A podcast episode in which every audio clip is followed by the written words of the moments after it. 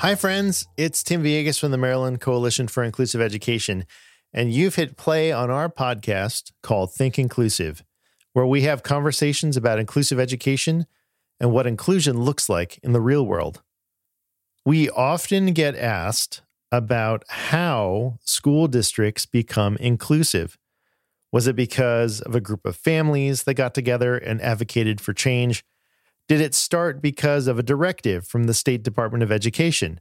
Or perhaps it was a school leader who made a commitment to move toward inclusive practices. On this week's episode of Think Inclusive, we meet two individuals, a researcher and a school leader, who are here to tell you about how one school district in Maryland made a commitment to include each and every learner.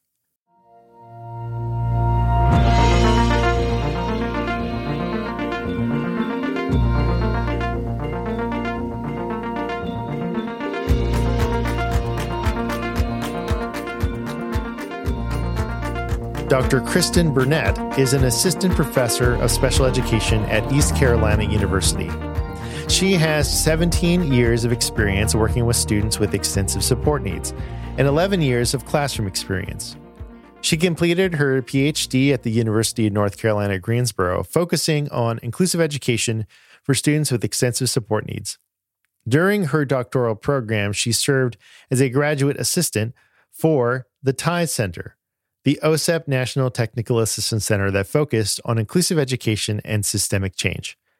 Christine Bechtel is the supervisor of special education for Carroll County Public Schools in Maryland and has been in the field of special education for 28 years. Mrs. Bechtel is dedicated to equity, particularly for students with disabilities, earning a post baccalaureate certification in Equity and Excellence in Education from McDaniel College in 2019. Among many other roles within CCPS, Mrs. Bechtel currently serves as the chair of CCPS's District Inclusion Team.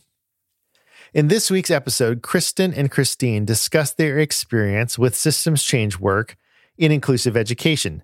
They highlight the importance of reflection and action planning in creating sustainable change. They emphasize the need for multiple layers of leadership and collaboration between general and special education teachers. And they share the stories of students benefiting from inclusive practices and the positive impact on school culture. Do you believe that all children with and without disabilities deserve to reach their potential through inclusive education? If so, you'll love Brookes Publishing, the premier publisher of books and tools on early childhood, special education, communication and language, and more. Brookes Publishing has been partnering with top experts for over 40 years to bring you the best resources for your classroom, clinic, or home. To learn more, visit brookespublishing.com to browse their catalog, read their blog, explore their free resource library, and sign up for their newsletter. Brookes Publishing, helping you make a difference in the lives of all children. And just for Think Inclusive listeners, visit bit.ly slash brookes dash giveaway dash 0124 to put your name in to win a copy of the Educator's Handbook for Inclusive School Practices by Julie Causton and Chelsea P. Tracy Bronson. We will be taking names until the end of the month. I know I say this a lot, but I am so very excited for you to listen to our guest stories. After a short break, my interview with Kristin Burnette and Christine Bechtel. And for free time this week, I'm sharing my conversation with Dr. Burnette's students from East Carolina University about what it was like seeing inclusive practices in real life. I'm Sandra, and I'm just the professional your small business was looking for. But you didn't hire me because you didn't use LinkedIn jobs. LinkedIn has professionals you can't find anywhere else, including those who aren't actively looking for a new job but might be open to the perfect role, like me. In a given month, over 70% of LinkedIn users don't visit other leading job sites. So if you're not looking on LinkedIn, you'll miss out on great candidates like Sandra. Start hiring professionals like a professional. Post your free job on linkedin.com/people today. Planning for your next trip? Elevate your travel style with Quince. Quince has all the jet setting essentials you'll want for your next getaway, like European linen, premium luggage options, buttery soft Italian leather bags, and so much more. And is all priced at 50 to 80% less than similar brands. Plus, Quince only works with factories that use safe and ethical manufacturing practices. Pack your bags with high-quality essentials you'll be wearing for vacations to come with Quince. Go to quince.com/pack for free shipping and 365-day returns. Imagine the softest sheets you've ever felt. Now imagine them getting even softer over time. That's what you'll feel with Boll and Branch's organic cotton sheets. In a recent customer survey, 96% replied that Boll and Branch sheets get softer with every wash. Start getting your best night's sleep in these sheets that get softer and softer for years to come. Try their sheets with a 30-night guarantee. Plus, get 15% off your first order at bollandbranch.com. Code BUTTERY. Exclusions apply. See site for details.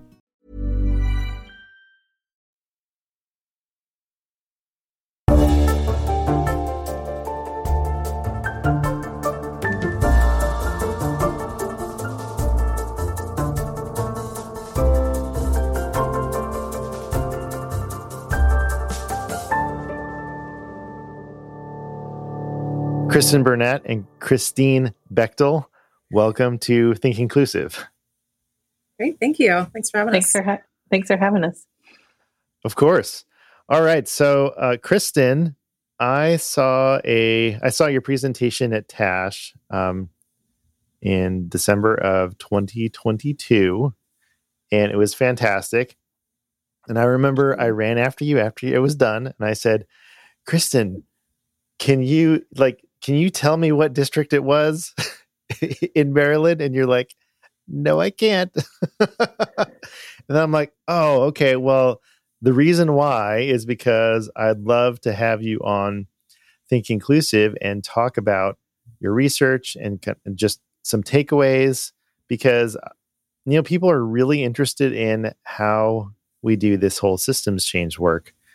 Um, and so then you connected me with Christine. So thank you for being here. And so I would love to ask a few questions about, you know, what your experience was in this work and how we can start replicating it in other districts across the country. So th- thanks again. Yeah. So, um, could each of you explain your role in either the research or the process um, so, and I don't know who wants to go first, but just like w- what your Christine, what your role was. Go first. Sure. Um, n- I'm not part of the research, but very much part of the process. So um, early on, about uh, 2018, um, we had an opportunity through the Maryland State Department of Education to get connected with the National TIES Center um, to get some targeted technical assistance regarding inclusive practices. So we were chosen by MSDE um, to be one of one of two counties in Maryland that received that targeted support from the, the National TIES Center. Um, I'm a supervisor of special education for Carroll County Public Schools. Um, at that time, the work from the TIES Center was focusing on K to 8 so we chose uh, two pilot sites to receive the targeted technical assistance um, to support our inclusive practices. Uh, one was an elementary site, one was a middle school site. I supervised the middle schools uh, for CCPS, so I was highly involved with the target middle school and their work. So part of the systems change work that uh, TIES really provided us some structure and guidance about was the importance of having multiple layers of leadership. So having building based leadership with this work district level leadership with this work and state level leadership with this work.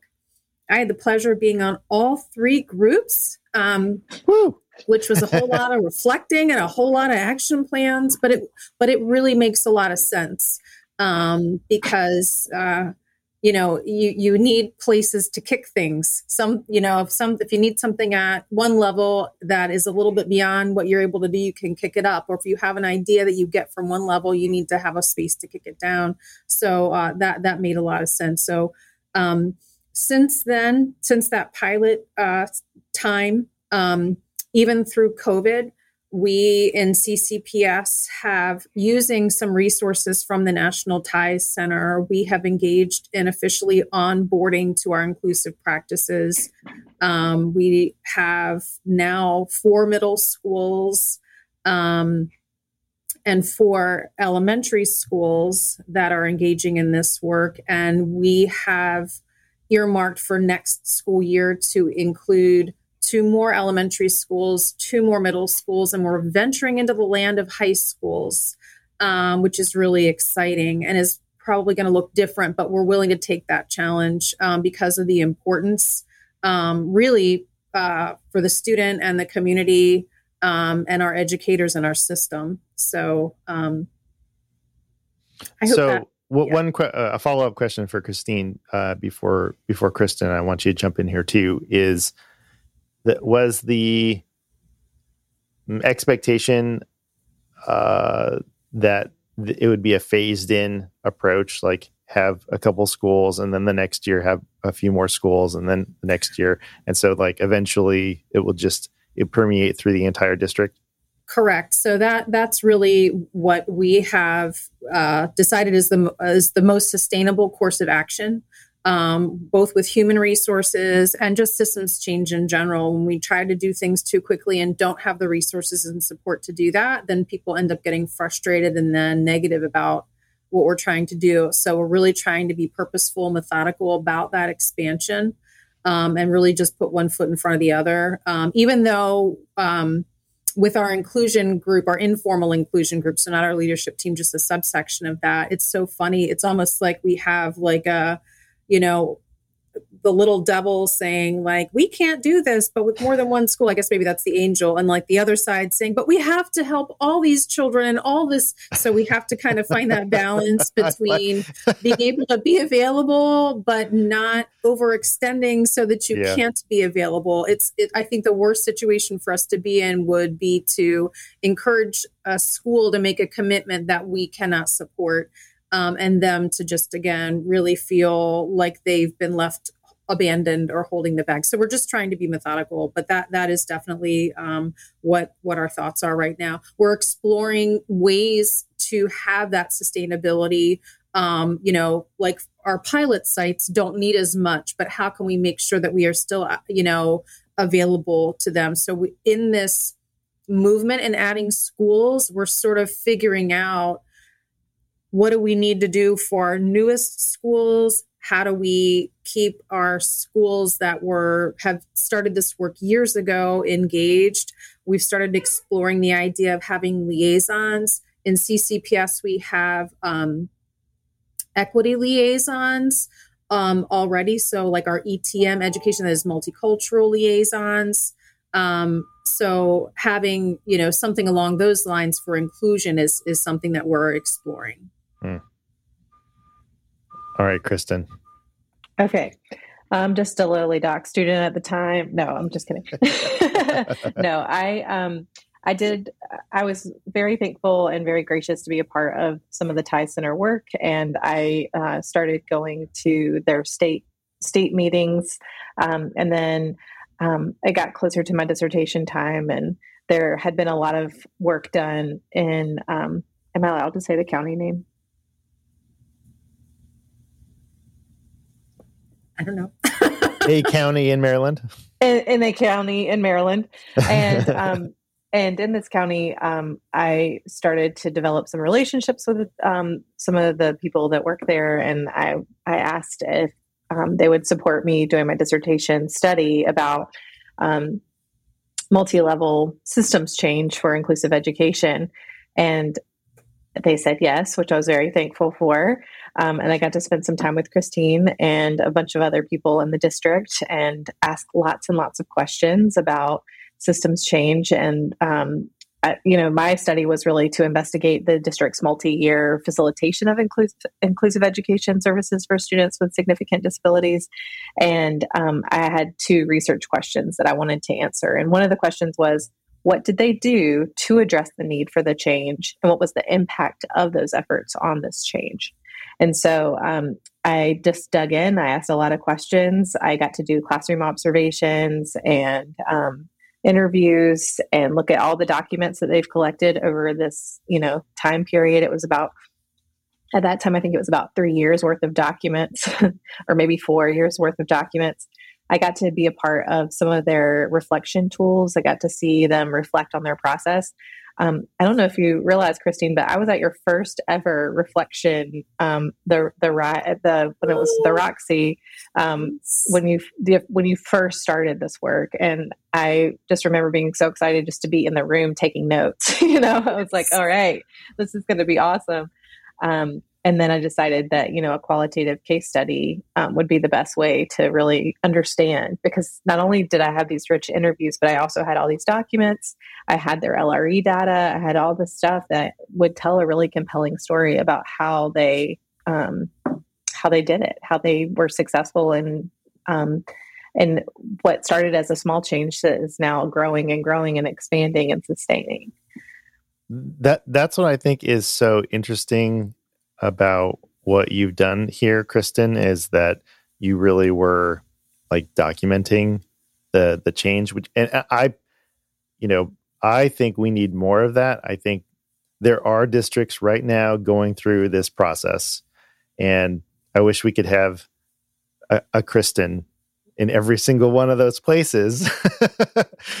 you know, because people need to hear the stories that it's not only it's not just this um, just this dream that can that you know maybe one day we can all be inclusive like it actually is happening so mm-hmm. thank you for having the the foresight to be like yes this can be my dissertation and um and being in that first meeting so you, you talked about a small change uh growing into a larger change um like either Christine or Kristin, who wants to talk about that? I think this is a really unique thing about the TIES Center's process that they did, um, and I think that there's there cannot be enough said about the process itself and how it was done. And um, one of the reasons you'll hear me say multi-level systems change, multi-level systems change, is because the change effort happened not only um, at the state level, which is also unusual. I have to say that's that is huge buy-in for a state. I mean, that is great. That part right there is a big step. So the state bought in, and the state actually recruited places that wanted to do this and their district said yes we want to do this we want to do this we want we're already doing this but we want to do it better um, and so th- th- they had the buy-in from the state, but they also had the buy-in from the district because the district was like, "Yeah, I want to do this," you know. And um, and then they picked a couple schools, and the schools that they um, picked, um, you know, we had they had some hiccups at the beginning, and then they were able to pick schools that were really engaged. And um, one of the stories I keep telling about this district um, is that they were most successful at the middle school level initially and most people want to start at you know kindergarten you know? And um, one of the things that was so compelling about what they did is they started at the middle and at the bottom. So eventually those kids were all included from the bottom up and um, the top down. So like they they didn't miss you know inclusive services. And now it sounds like they're expanding to high schools which is so exciting to hear. I'll be back. Um, but um, you know that they had this kind of um, system where they where they were able to put it you know in action simultaneously um, and I know that uh, that put a strain on you know the existing systems resources, but but they were able to do it in a way that um, was really successful. And I loved how she said we we were really purposeful and intentional in the people that we chose and the schools that we chose that is that is accurate. That is exactly what they did. They chose places that were already starting this work and were ready to ready to move on and um and they did it. I mean you know i know it's not like it was like magic or anything like that but they spent a lot of time doing professional development and um, working with coaches and getting those systems in place so that it would be successful and it didn't fail. Mm-hmm. And to dovetail on that, you know, the um, again, the resources from the TIES Center are absolutely critical um, in, in our work. But you know, one of the things as well is that sometimes there was, well, originally early on, there was erred thinking that inclusive practices are a special ed thing. And it is, in fact, if it's anybody's thing, which it's everybody's thing, but if it's, but really a bulk of the lift has been in our gen ed side, our curriculum writers, um, our curriculum supervisors, and having them make sure that when we're talking about students learning a content, we're talking about every single student learning that content. And having that group engaged in conversations in reflection in thinking about all aspects of educating all kids that has also been a, a real important piece of, of sustaining this work.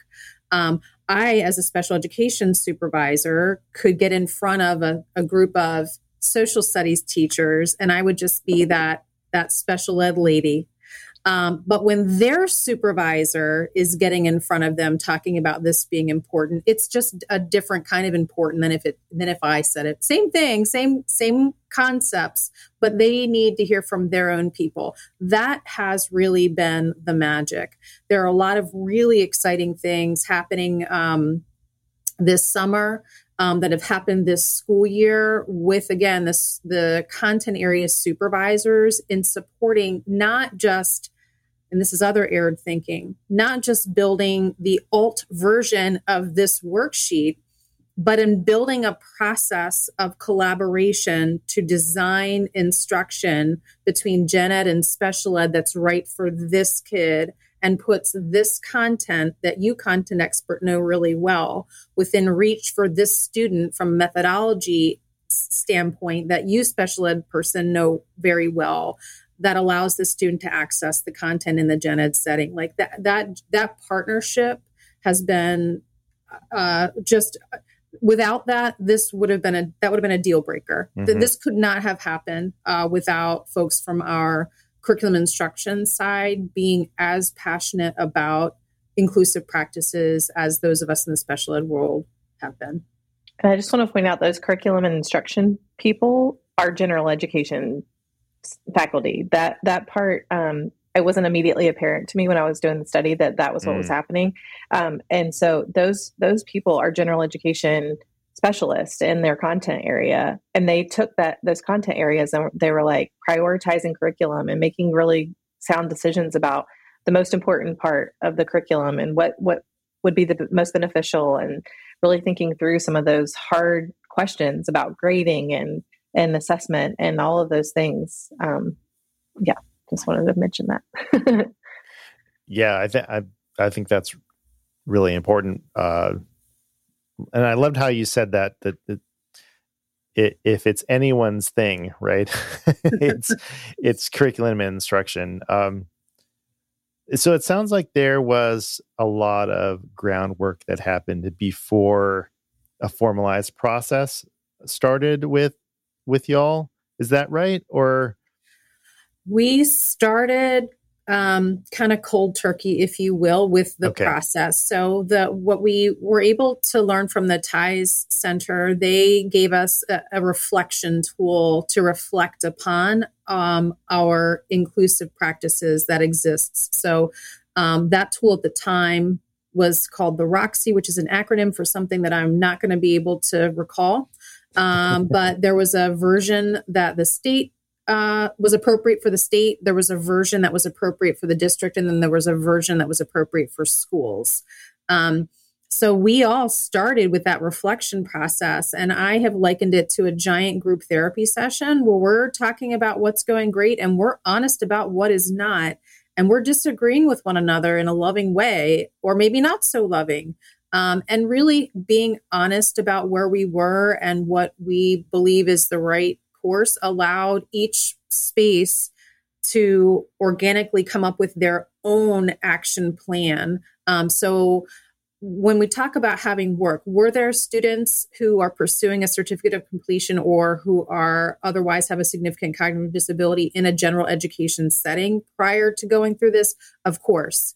Um, have we improved what the the quality of education that is occurring when that student is in the gen ed setting hands down yes um, so it depends on how we define the work. We I've said if if all we were doing was changing LRE, I could have found my most agreeable parents and had that change in three months' time.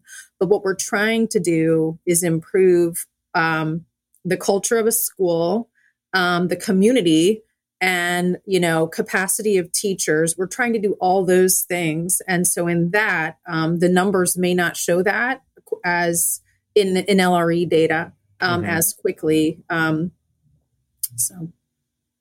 And the the tool is now called the Rise, and it means reflecting on inclusive. Um, oh, now I got it messed up. Hold on. reflecting on an inclusive system of education is now what it's called, and it's right. a reflection tool. And it's yeah, so, and, and I, I, it's non-evaluative.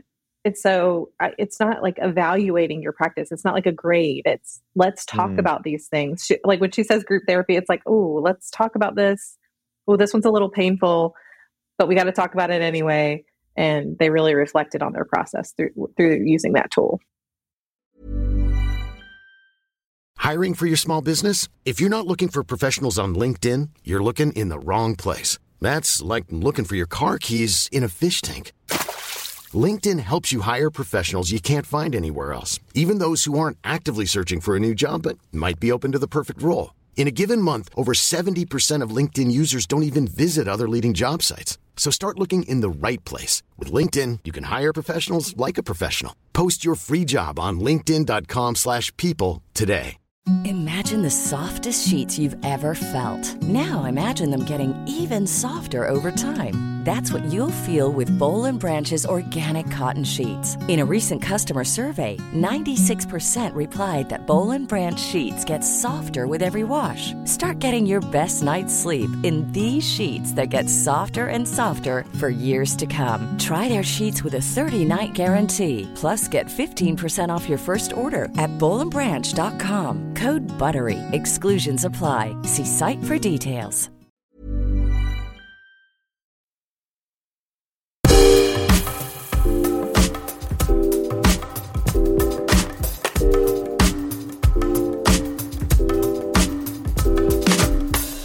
Uh, so you mentioned you mentioned LRE data, um, and and you also mentioned that the percentages are not as well. I forget exactly how you said it. Um, maybe not as high as, or not high as yet. Um, but so because LRE isn't is the is a standard measurement across school districts, right? So right now you can look up any LRE data for any school district in the United States. And you know, there may be a district here in Georgia where I am, where I'm, you know, taping from, um, who has a 90% LREA um, rating or percentage. And they're still segregating students with intellectual disabilities because but but the number is so low that you still have that 90% right um, but in another county another district the number may be 70 ish percent but the commitment to including learners with disabilities in general education is much more than the district then that has that 90%. So what is your measure of success or where are you where are you trying to go? And is lre even part of that discussion? So i think lre is part of that discussion but we have to talk about it differently. So i think when we talk about lre what i have found when i'm talking with my administrators and educators about that is that that makes them somewhat panic a little bit um, for uh, for whatever reason um, so, especially when we're talking about LREA, LREB, LREC. So, um, we had a lot of resistance when we wanted to put LRE as part of an action goal because it was important to everybody to kind of rest assured Kristin's special laughing. education exists on a continuum. Don't I'm, la- worry. I'm laughing because this was such a point of like I remember this Yeah. being just really stressful for everybody. They're like, well, what if we if we put that percentage in there? Are we locked in? We have to we Right. have to ch- achieve that goal by this point and this day and this time. You know, right. um, but that's part of the beauty of their process is that Mhm. it was a reflection and then they had to act on it and then they had to support it. So Right. um, so they were like, "Yeah, go ahead." So I guess the principal at the middle school at the time, she said, "Okay, I'm going to do it. go." I'm going to. Yeah. All right, Yeah. I'm trusting this is going to work, and I'm going to put this percentage in, but I don't know. I don't know." right and and again like like i said before the the work was more qualitative in nature the training the mindset all those pieces like i like i said if we just wanted to focus on lre we could have again found our most agreeable parents made those decisions and called it a day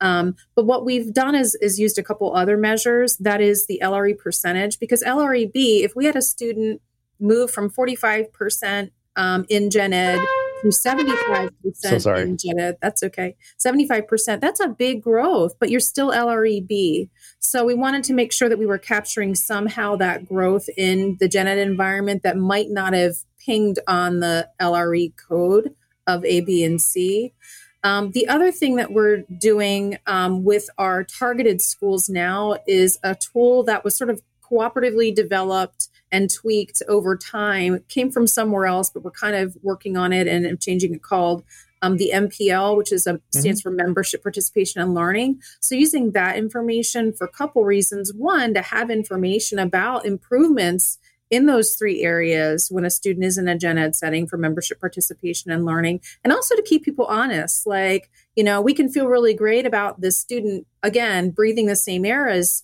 non-disabled peers but like what does that look like? Okay so maybe maybe we you know maybe they're a good member but the the learning still or whatever the case might be. So finding those other measures to celebrate and, and feel good about i think is something that's been really important I think another thing that they did that um, that may not translate into numbers per se on the LRE stuff is that they were so strategic in how they did this and how they rolled it out that they started with um, math and science. No, I'm going to say the wrong thing. Social studies and science science. and social studies Sorry, science Yeah. and social studies. They started with science and social studies, and then now are adding math and ELA.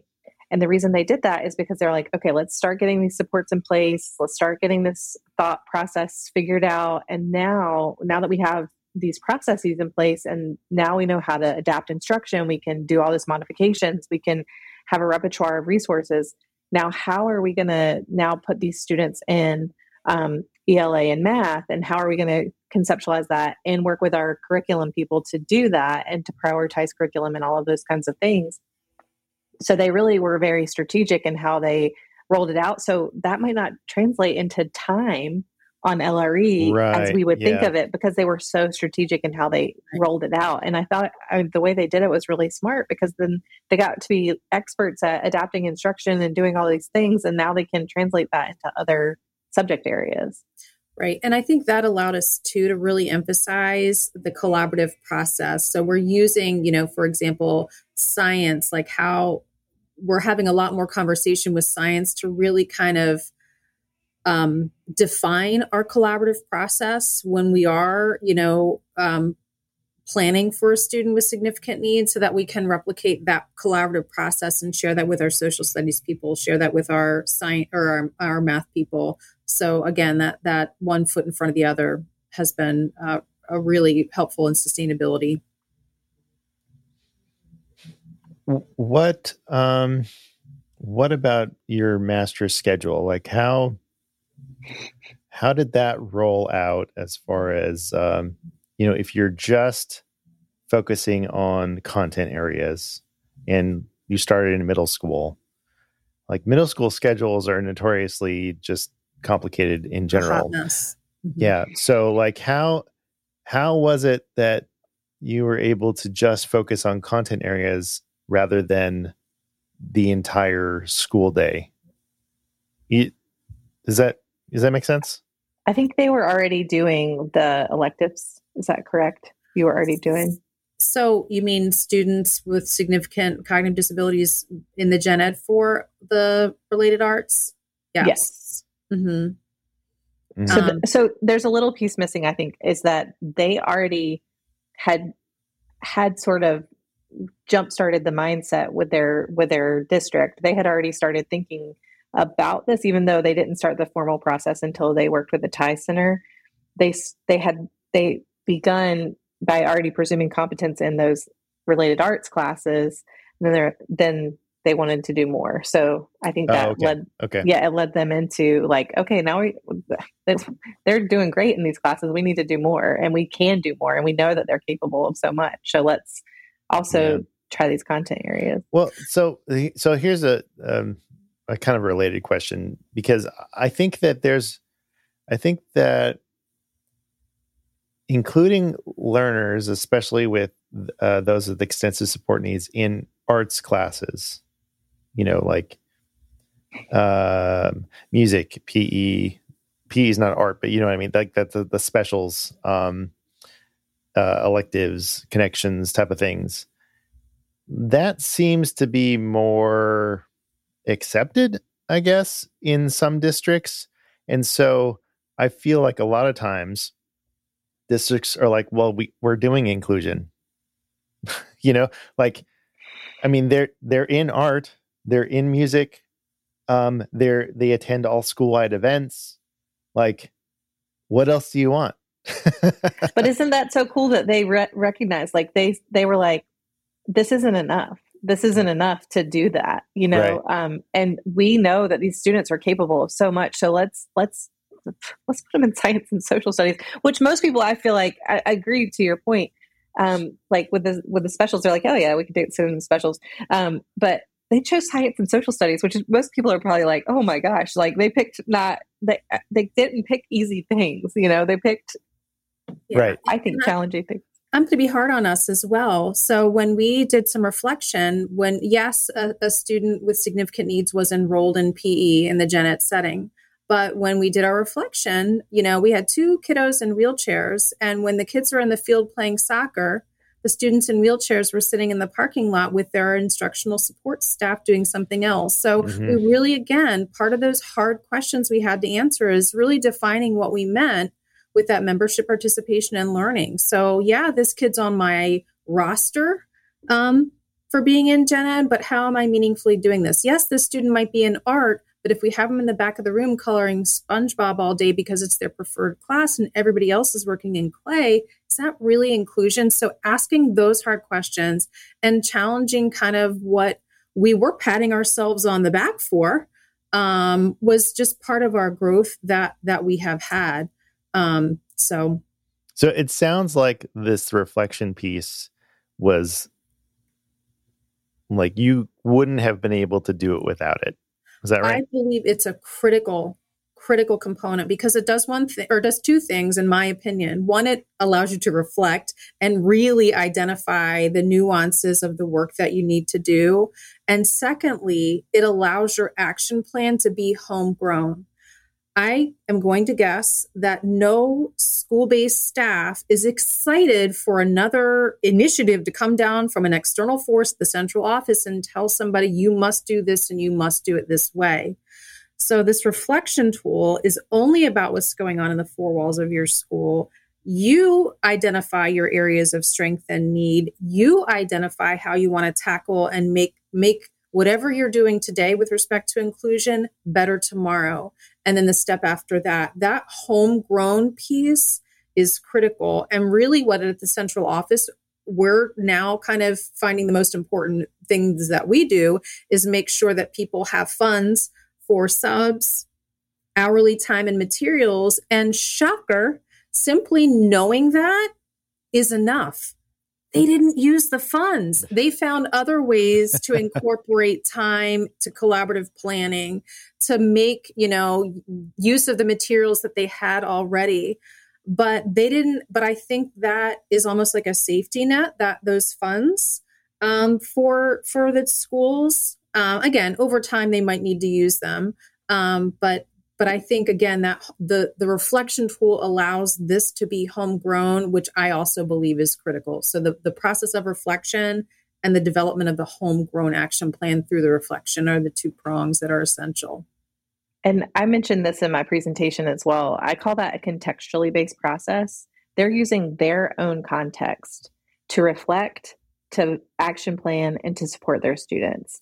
It's not it's not the TIES Center coming in and saying, hey, this is what you got to do to make your changes. There's nobody saying that. They're saying, you reflect on your own process. You reflect on your own processes that are making this happen or not happen.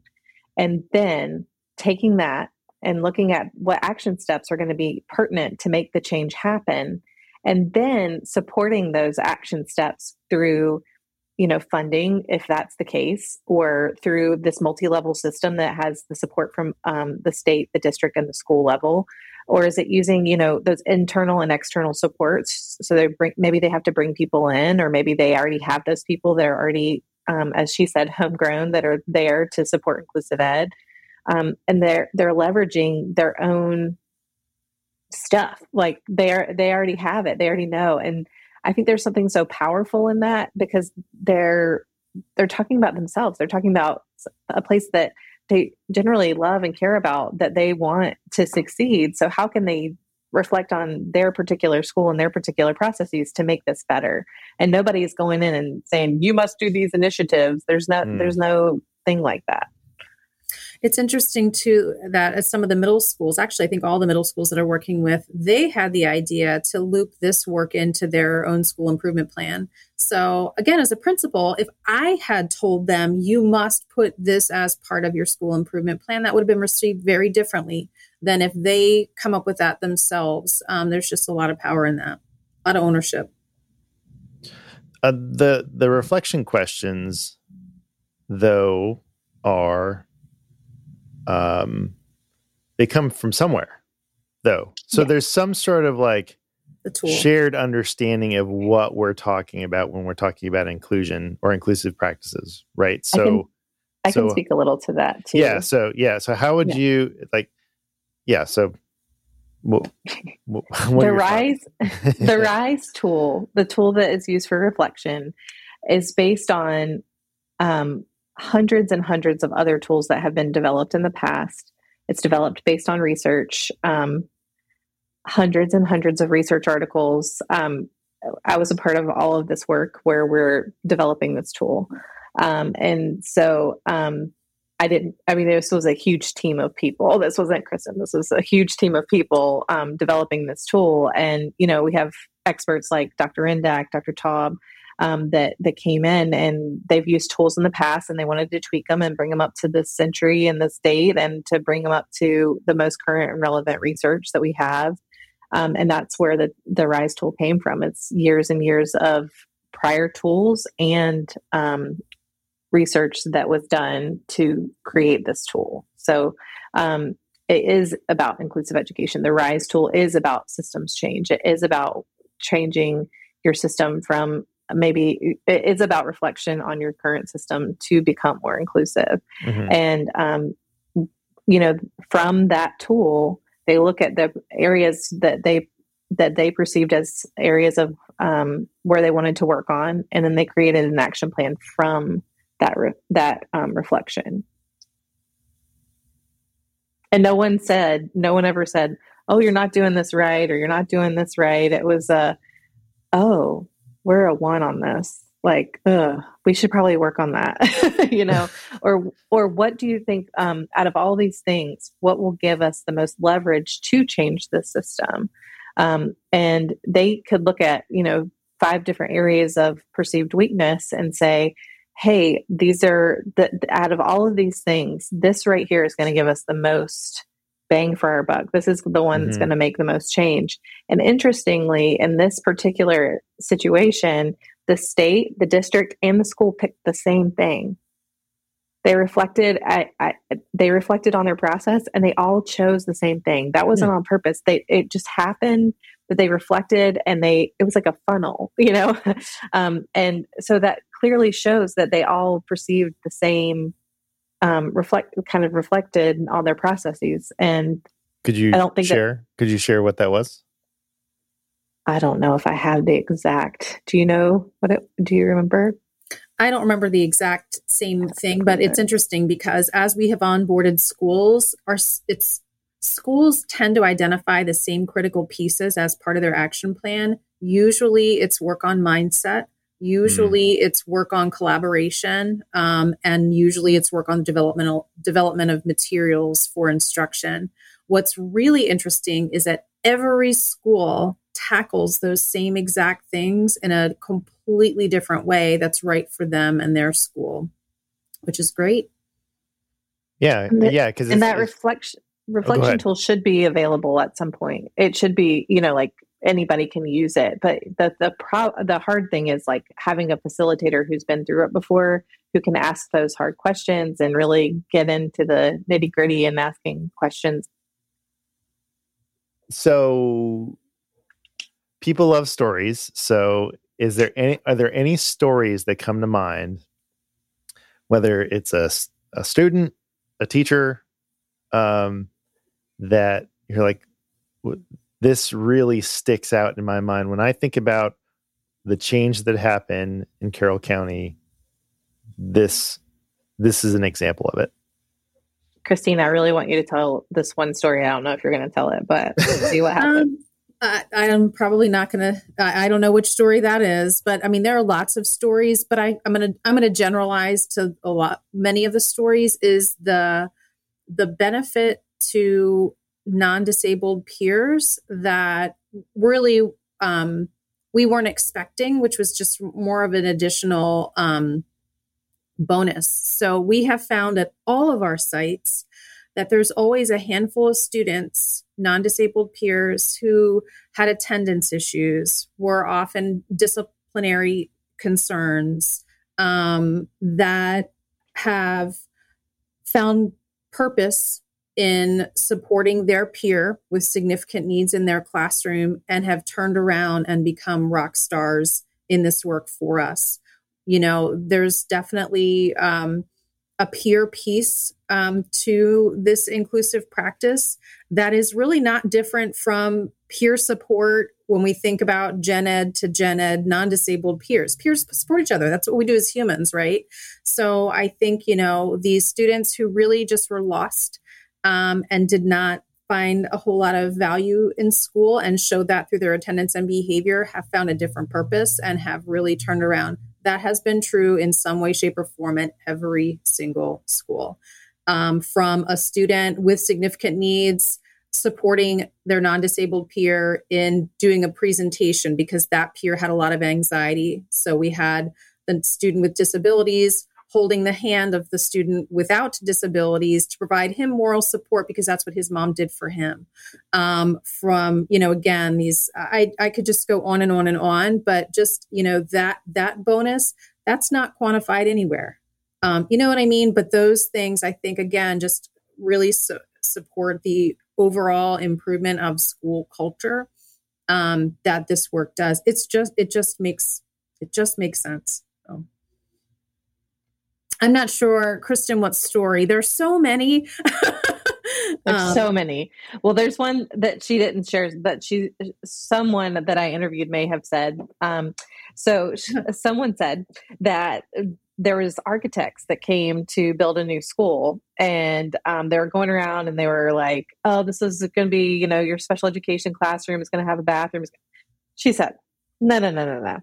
We, we don't do that anymore. We don't need a special place for them. They are they are within the school. They are just where the school is. They they are not they don't need this special place. Yeah, maybe we need a place that we can, you know, uh you know, change diapers or whatever, but we don't need a special place for them to be. They don't need a special classroom. This is our school. This is everybody's school. Yes. And another um, story like that, um, one of the students was described as having a lot of behaviors. And you know everybody always asks like how do you support students with significant behaviors in these special education classes? And um, it turned out they put they surprising to me they put him in a class that also had a lot of students with behaviors. So i was like oh no this is going to be an interesting story. Where is she going with this? And she said when he started coming in it raised the bar for all the students in the classroom. They all started behaving better because they knew that they needed to be a role model for him and that he was a role model for them. And that that just that he elevated she said that she that he elevated the rest of the classroom because they all needed to be on his level and um, just just the fact that that's such a barrier for a lot of people behaviorally um, and that his behavior improved and so did theirs um, and I just I loved that story. Um, and conversely, you know, I do want to say like, um, you know, I got to see both. I got to see self-contained. I got to see special ed, um, and one of the special edu- or one of the special education classes I went in, they were watching the Olympics, and it was like their social studies activity. And then I went into their social studies class for sixth grade, and they were working on hieroglyphics. And it was such a like it's it, it's so different you know the expectations and what they did. And it was the same student um, but you know working on totally different content you know for social studies. And um, the teacher showed me the things that she had adapted for him and the things that she had done and um, purposely made it funny for him because um, you know translating hieroglyphics is probably not what most people would consider as a fun activity but she made it fun for him. She made it so that it had jokes at the end, so that he was he was cracking up at the end because he was doing his own, you know, like he was he was it was modified for him to laugh and have fun with it. Um, and there was just I, I can't even tell you countless examples of modified instruction and accessibility for all students that um, that had been truly thought about and prepared for them. So they weren't just going into the classroom unprepared. They had their stuff just ready and ready to go, and they were just part yeah. of the class. Yeah. That's there were some amazing. classes I went into, and I was like, I don't even know who I'm supposed to be observing. I don't. And I think that's that's a common story as well. Mm-hmm. So when we have external people coming in to do observation for whatever reason, um, you know, there's no longer a tell you know, the, maybe there's support staff in the room, but they're in the back of the room, kind of there, you know, as needed. Um, you know, there's not a cluster of students sitting around a support staff. It's kind of the tell. Um, so you're like, I I got nothing. I don't know which which student has significant needs. Everybody's raising their hand. Everybody's got, you know, so it's which is really that that to me that is a very much of a telltale sign um, of inclusive practices. So we've had a lot of stories too of teacher growth. Um, you know, as teachers are adapting maybe adding more visuals for this particular student to make that content accessible and having this aha that wait a minute this is good for all kids. So what started as the modified version of a slide deck is now everybody's version of the slide deck because it just makes instructional sense. Um, so it just i mean there, we could do a whole other recording session on stories i feel like so. Thank you for sharing those I, I, think I think people you know people like to see themselves in the stories you know that they hear mm-hmm. and and so I think they're really really important. Um, well, believe it or not, I think we covered a lot of my, the questions that I that I put in there. um, but is there anything else you wanted to share uh, before we wrap up about it? You know, like going in the in this conversation, you know, what's just one thing that you want to make sure listeners walk away from, you know, with? Hmm. Do you want to go first, Kristin? Ooh, um, think more. One thing.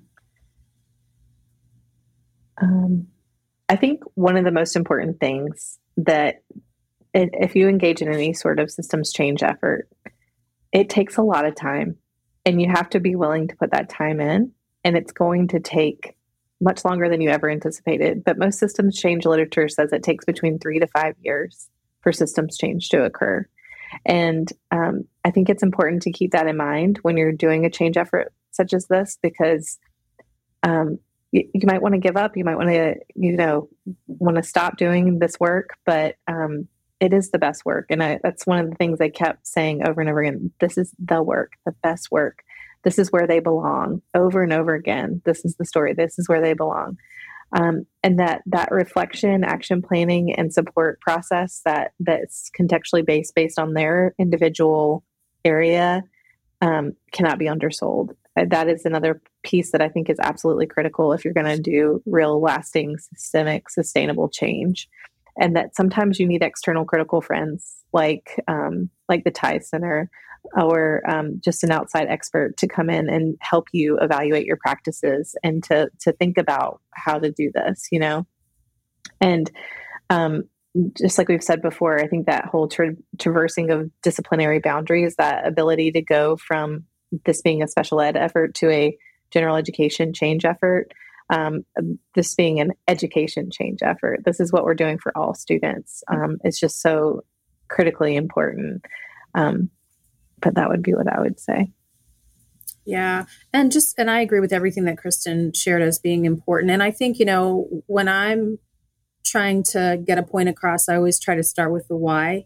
Um, and so I think the why in this is that really we in, in the in education are creating what ultimately is going to be our community, and we don't have secluded Walmart, we don't have special ed McDonald's, we don't have you know the out of gen ed, um, you know Target or whatever. That we it's important that everybody, students with and without disabilities, adults, parents understand that our communities are made of all kinds of different people.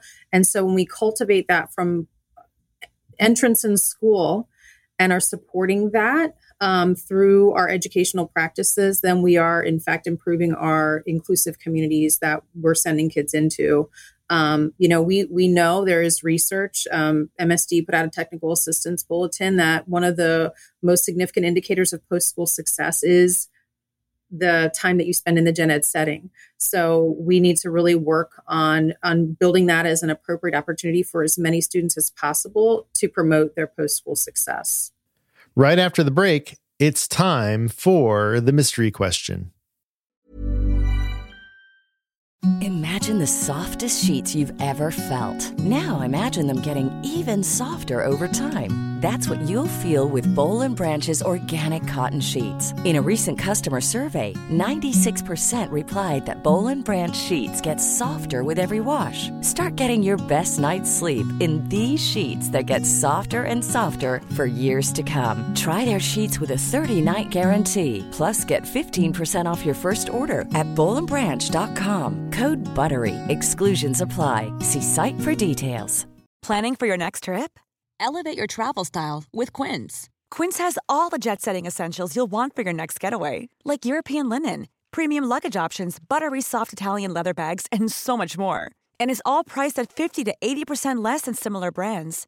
Plus, Quince only works with factories that use safe and ethical manufacturing practices. Pack your bags with high-quality essentials you'll be wearing for vacations to come with Quince. Go to quince.com/pack for free shipping and 365-day returns. Hi, I'm Daniel, founder of Pretty Litter. Did you know cats tend to hide symptoms of sickness and pain? I learned this the hard way after losing my cat, Gingy. So I created Pretty Litter, a health monitoring litter that helps detect early signs of illness by changing colors, saving you money and potentially your cat's life. Pretty Litter is veterinarian developed, and it's the easiest way to keep tabs on your fur baby's health right at home. Go to prettylitter.com and use code ACAST for 20% off your first order and a free cat toy. Terms and conditions apply. See site for details.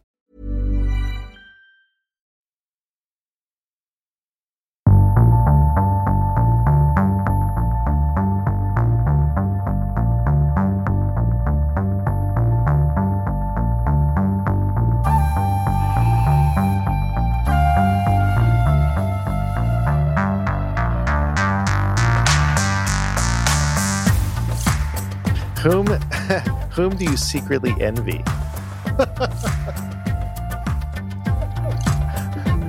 My dog. I was going to say Oh. that. Not your dog, mine. He's the best life. Like oh my the best life. Oh my god. it's not even a secret. I tell him. What kind of dog do you have? I have a golden doodle. Okay. We also have a lizard and lots of fish and Oh. frogs. One of my daughters is really into reptiles, so What kind of lizard? It's a leopard gecko. Okay. We I have a we have a bearded dragon. She really wants a bearded dragon. I don't know where we would put it. We just don't have any more space. it was a class pet um, when I was still in the classroom, and uh, I got it in 2000. At this point, 2016, yeah, 2016, and um, he lives at home with me now. He was in the classroom, and when I left the classroom, he was in another teacher's classroom. But then when I left the school system, I, I brought him home, so he's home with me now. Oh. And I have a black lab uh, who's on my bed, oh, nice. completely, completely like. What right. about you, Christine? What kind of dog do you have? I have two mutts. Um, they're both just over a year old. They're litter mates. I was not wise and got two puppies at the same time because I felt like I was needing to choose between my two children who each wanted a different puppy. So I'm like, well, just get them both. Not recommended. Um, so they're just mutts. Um, they don't look a thing alike. Um, Oscar and Omar, they were the the O group. So they both have O names at this uh, shelter that we got them from. So Omar looks like a um, coonhound, like a red coonhound, and Oscar looks like a Sharpei. So I, I think think you know there might be a couple different baby daddies, but um, yeah, so, yeah. they're good boys. They have, I think, some maybe traumatic, you know, uh, early years, but we're working through them. But yeah, good times. Oscar and Omar. Oh, interesting. So, um, yeah, whom do I secretly envy? I don't know if I have a good answer to that, but I like the idea of an of of being an animal. Um, I don't know. I'd pick a dog though. Maybe like maybe a bear because then I could sleep all the time. That'd be nice, mm-hmm. right? Mm-hmm. And then just wake up and then eat, and then just yeah. go back to sleep great. Mm-hmm. I, am here for that life. all right, all right. you, you have uh, uh, you have bears in North Carolina, right? Yeah. Yeah, that's where. You, is that where you live, Kristin? I do. I live in I live in North Carolina. I mean, not where I live. Well, there may be. I mean, there are in Eastern North Carolina, where I'm from, and where my university is. There are bears, but okay. I don't. I don't know that I've ever heard of one being where I live now. And Christine, we're not done uh, collaborating because I'm coming to see you guys again. I'm very excited about that. That's going to be awesome. It's going to be super awesome. Uh, All right. I, and Tim, I want to know about these other places so I can go tell more stories. Kristin and Christine, thank you so much for being on the Think Inclusive podcast. We appreciate it. Sure thing. Happy to thank you. be part of it. That chime means it's free time. And this week, I'm taking you back in time to the TASH conference that was held in Baltimore this past December 2023. Okay, let me set the scene. It's Friday night, right before the poster sessions were scheduled. And earlier that week, I had run into Kristin at the conference, and we were talking about podcasting and inclusion stories. And Kristin was like, Oh my goodness, you need to meet the students I brought from East Carolina University. They have some amazing reflections about seeing inclusive practices in real life. And so I got my recorder and my microphone, and here is what that sounded like. I'm Kristin Burnette. I'm an assistant professor at East Carolina University. I brought my students to TASH because they saw inclusive practices for the first time this year. Um, and they got to see a county in Maryland, and they had never seen inclusive practices. It's not something that is very accessible in North Carolina. Uh, so this was the first time, and we had to go across many states to see it done in action. And um, we had to write a small grant to get them to be able to go on this trip. Um, and so that was free to them, and this conference is also free to them because of this grant through ECU. It's an internal grant. Right. And and so we are at the TASH conference, and you have a poster presentation, yes. right? And so what is what is on the poster? Like what like what are you sharing in the poster? So their um, post presentation is about pre-service teachers' um, perceptions of inclusive or of a variety of placement settings. Um, because in North Carolina, the only option for them is to see a self-contained class. So I took them to a self-contained class, and the first thing they did when they got back was they did a little video blog Um, I took that information, I put it in these quotes, and I found some interesting themes. And um, one of the things they kept saying was, "It was pretty good. It was pretty good." Um, and then I took them to Maryland, and they saw inclusive practices, and they were like oh my gosh, I didn't know this was possible. This is amazing. What are we doing in North Carolina? Why aren't we doing this here? Um, and just a lot of changing perceptions from what they thought was good to what they know now is the right thing, and that inclusion is a, a human right for all people. So awesome. Okay, yeah. and so we have the students here. And so we'll just go, we'll go from left to right. My name is Madeline Pierce. Uh, I am currently a student at East Carolina University um, studying special education. Um, so for the trip for me, when I kind of experienced inclusion and what it was, was after I experienced it and I like kind of decided and, and brainstormed was it felt a lot like common sense. Like it was something that felt so right and like what was really needed it was just supposed to be like the norm. Um, so it was really weird to kind of go in and, and see how different it was from how I grew up seeing it and how like awesome it was to see all the, the students and um, kids like collaborating along with the teachers and how each of them, you know, were like, oh, like we're not quite there yet, or we don't like, and but it was awesome to see that they were putting in effort and it was something they were really passionate about.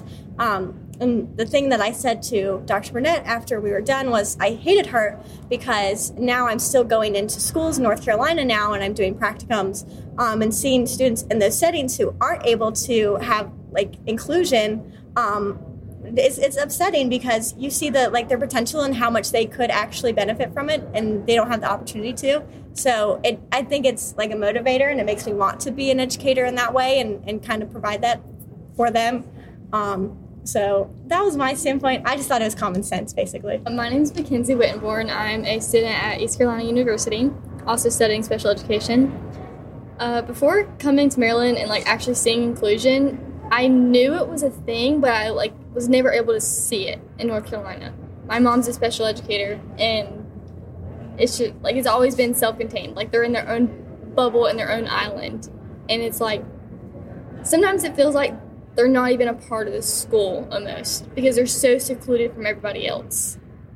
And then coming to Maryland and seeing like there wasn't even a separate setting classroom. It was everybody was in the same classroom, receiving the same instruction with slight modifications and supports. And like like she said, it was it feels like it should be common sense. It should be practiced everywhere. My name is Kinsey Black, and I'm an undergrad student at East Carolina University, also majoring in special education. When I came to Maryland, my initial thought, like when I saw these inclusive education practices, I was like, wow, like it's it's such a culture shock because I come from North Carolina, obviously piggybacking off of these two. Everything is so secluded and segregated when it comes to special education, and to be able to come to Maryland and see like all of these kids that are they would be in in a secluded setting in North Carolina to see it in an inclusive setting in Maryland, I'm just like, this should be implemented everywhere. It shouldn't it shouldn't be taking this long and there shouldn't be people fighting against it because it clearly works. I want this practice to be implemented across like not even just the US but like internationally too. It's just this is so important and I feel like everybody kind of needs to get on board with these inclusive practices. So yeah. Hello, I am Natalie Brown and I am also a student at East Carolina University studying special education adapted curriculum. And as everyone else has been saying, before coming to Maryland, I had never seen inclusion taking place in person. I have always heard the definition of inclusion, what it should look like, but honestly, before taking this class, I feel like now I have a deeper understanding of what inclusion is that I didn't really have an understanding of previously. And so after taking this course and seeing everything in Maryland, I now know that the main roadblock to inclusion is mindset. And I feel like now I'm inspired to change this mindset because students with disabilities deserve to be in um, the general education classroom. And I, it's honestly in my quote. I say this every time. It makes me really passionate about inclusion, and I can't wait to implement it in the future school that I'll be teaching at. And I can't wait to get started. I feel like now after seeing this and learning from Dr. Burnette and this experiment experience, I now know where I can start, have an idea of how I can get it going in schools in my county. So I'm really excited. My name is Cassie Hagler, and I'm a student at East Carolina University, also studying special education. I think the biggest thing for me was that in North Carolina, you know, we never see anything like this. And so I thought inclusion was kids being in a typical classroom for lunch and recess and maybe going into reading class and sitting in the back. That is That's what I thought before getting go to Maryland.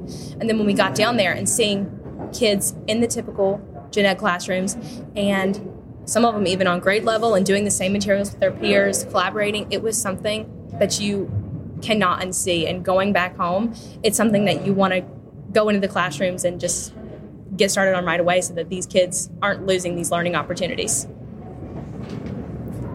Wow, y- y'all you have a great bunch here. I'm very lucky. All right, I have one more question for you. Um, uh, and, and in fact, I, I heard this today in the TIES Center in the roadmap uh, presentation. Um, but a lot of times you hear, well, that might work in Carroll County, Maryland. But you don't understand, we have different kids. You know, but our kids are different. Our kids have real significant behavior issues. Um, you know, they're not able to do the work. So if, if like let's let's pretend you are in your new school, you have your teaching job, and you are ready to implement inclusive practices. Um, but your administrator is like, I don't know, that might have worked in Maryland, but not here in North Carolina, not here in South Carolina, not here in Georgia. You know, it's it's it. You know, so what would you say to them? And we'll just you don't have to say your name again. Just whoever wants to talk.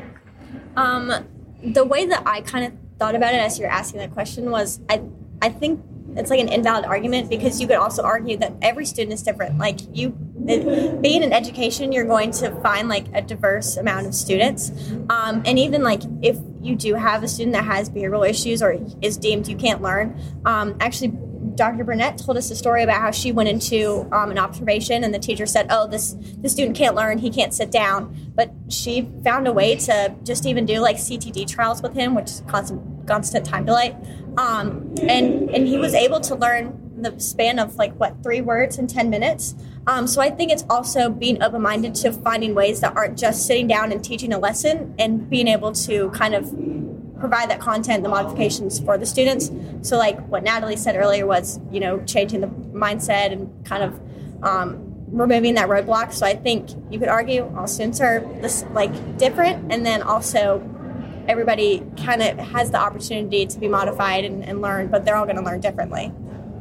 So, if my future administrators gave me this argument, I would probably tell them that it's obvious that they don't want this to work because they're not going to give it a chance.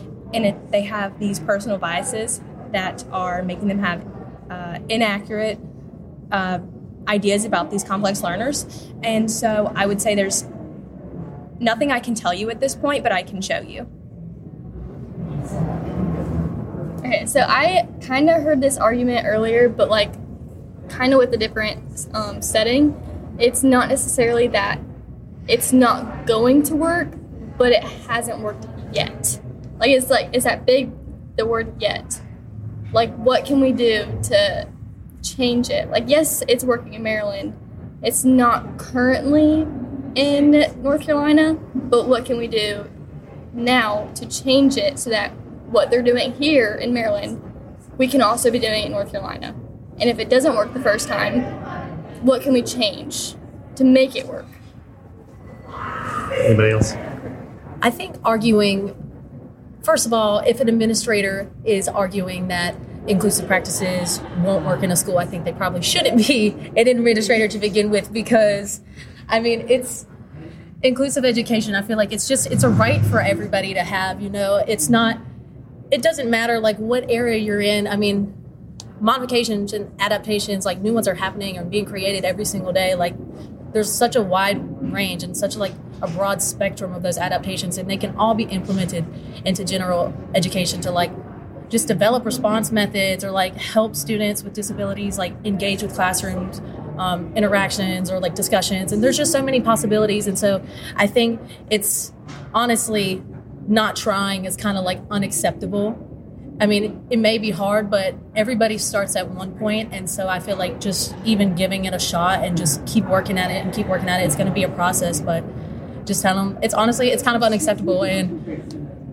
like I said, they shouldn't be an administrator if they don't want to try. For me personally, I love proving people wrong. So if I heard that, I would say, "Well, let me show you." come in my classroom maybe in a week or two, and I'll show you how these kids can be implemented in a general education environment. And like they've said before, it just takes adapting materials um, and being open minded and changing your mindset to make this work. And it 100% can work, um, as we've seen in Maryland. So I would just say, I'll show you right now and make a change. Thank you all for your time and your thoughts. Really appreciate it. Thank, Thank you.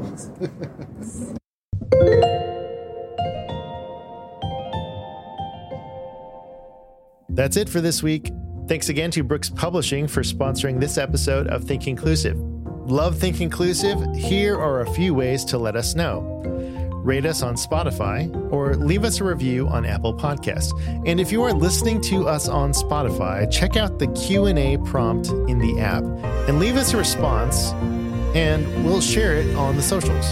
Another way that you can show us your love is to donate to MCIE with a one-time or monthly donation so that we can keep making Think Inclusive and our newest podcast, Inclusion Stories. To donate, go to bit.ly slash mcie donate or visit MCIE.org. Are you ready to elevate your educational landscape with MCIE? Partner with us in shaping educational systems that foster high levels of engagement, a sense of belonging, and evidence based instruction where each learner's success is our shared goal. Learn more at mcie.org. Think Inclusive is written, edited, sound design, mixed, and mastered by me, Tim Villegas, and is a production of the Maryland Coalition for Inclusive Education. Original music by Miles Creditch.